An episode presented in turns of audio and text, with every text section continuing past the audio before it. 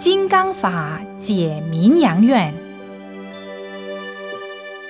人死后为什么会做鬼？世上真有灵魂吗？人死后不一定都会做鬼，依个人的业力，可能升天、当人、做阿修罗，或者堕畜生道，乃至下地狱。至于做鬼的因素不胜枚举。一个人临命终时，如果还牵挂，我的财产尚未登记给儿子，女儿还没有结婚，媳妇还没有生孙儿，这样的人容易堕鬼道。有些人临死之前，想到别人欠他的账还未偿还，心中一时气结，发愿说：“我死后做鬼。”要跟他讨债，像这样的人一定做鬼。现在我讲个灵魂的故事，以证明世上确实有灵魂这回事儿。两个月前，我从美国回台湾不久，高雄有一位学中医的青年到道场来请求皈依。皈依之后，在客厅里，他向我说。师傅，我准备在高雄设个道场，想请师傅做导师。我说，设道场是好事儿，但你为什么要设道场呢？他说，因为我过去学过秘，有些小神通，而且我在高雄有位朋友是个太太，她是台湾人，因为前世生在印度，所以会讲印度话。据我所知，这位太太已证了罗汉，因此我想我们两个人如果合作，必能度化很多人。我说：“你这些话是不能随便讲的，道场暂时不要设，等我下次到高雄弘法时，你不妨请那位罗汉来跟我谈谈，然后再做决定。”他应答后。就告辞了。大概在上个月，我到高雄弘法，这位青年带着那位太太来见我。我一看，只不过是个普通人，便问他：“你为什么会说印度话呢？”他说：“自从二十年前，有一位印度灵魂附在我身上后，我就会说印度话了。其实。”并不是我会说，而是这位灵魂利用我的嘴巴说的。也因为他附在我身上，所以我能知道他的意思。这位灵魂是个男的，大约十八九岁。据他说，我们前世在印度是对热恋的情侣。自他不幸死亡后，灵魂就一直跟着我。后来我也过世而转生到台湾，他就到处找我。终于在二十年前找到了我。那时我还是个年轻的小姐。她刚到台湾，由于人地生疏，因此比较客气。可是直到我与人谈恋爱时，他就开始干扰我。我不理会他的阻挠，结了婚，也生了两个孩子，他就转而对付我的先生与孩子。他利用我的言行，侮慢先生，欺辱孩子。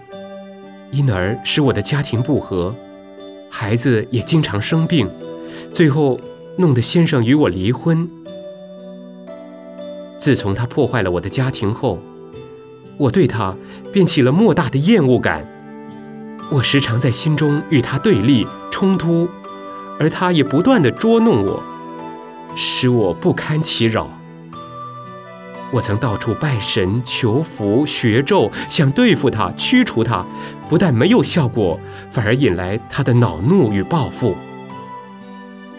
我会扬财，因为家庭破碎，生活发生困难，因此想替人家做衣服以维持生活。可是他把我弄得双腿肿痛，不能踩踏真车。我曾给医生看。医生都查不出病因，现在他变本加厉，弄得我全身不是这里酸，就是那里痛，经常感到有人在拧我。医生与神明都束手无策。唉，师傅，我真是生不如死啊！同来的另一位青年插嘴说道：“我曾建议他念《阿弥陀经》，以超度这位印度灵魂，但是都被灵魂反对拒绝。”这位青年刚一说完，那位太太突然说起印度话，然后用闽南语翻译：“我在印度从未听过《阿弥陀经》，也不知道有阿弥陀佛与西方极乐世界。你们的话，我怎能相信？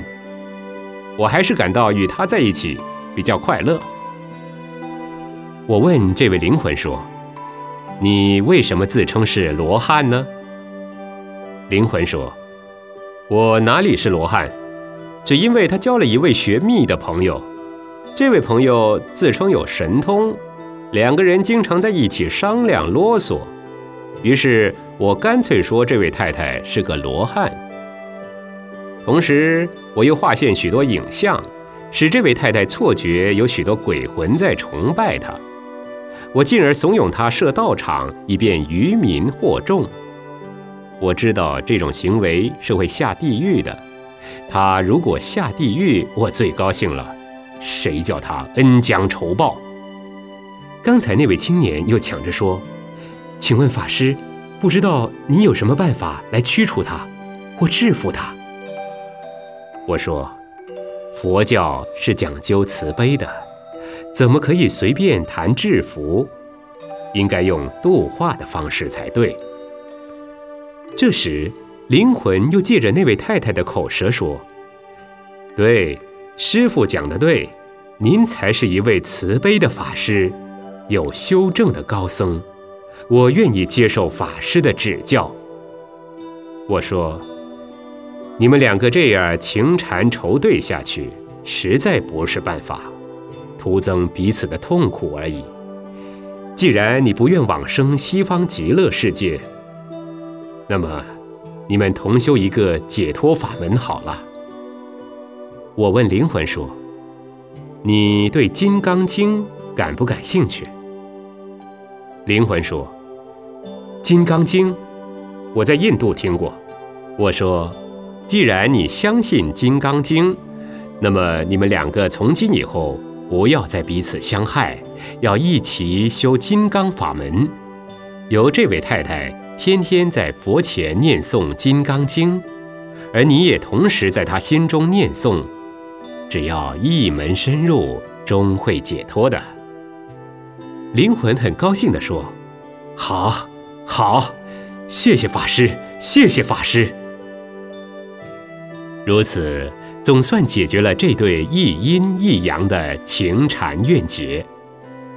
与他们一起来的另一位太太接着说。师傅，他们的问题解决了，我的问题还没有请教呢。很奇怪，我这几年来讲话舌头老是打结，话都说不清楚，不知道为什么。我说，大概是你口业太重，好好念地藏菩萨圣号吧。印度灵魂又说：“对了对了，他们两个是好朋友。”一天到晚商量，想要害我，所以我就使他讲话不清楚。这位太太终于知道他口舌不灵的原因，她想，只要这对名扬怨结的事化解后，他的病也就会好的，因此也很高兴。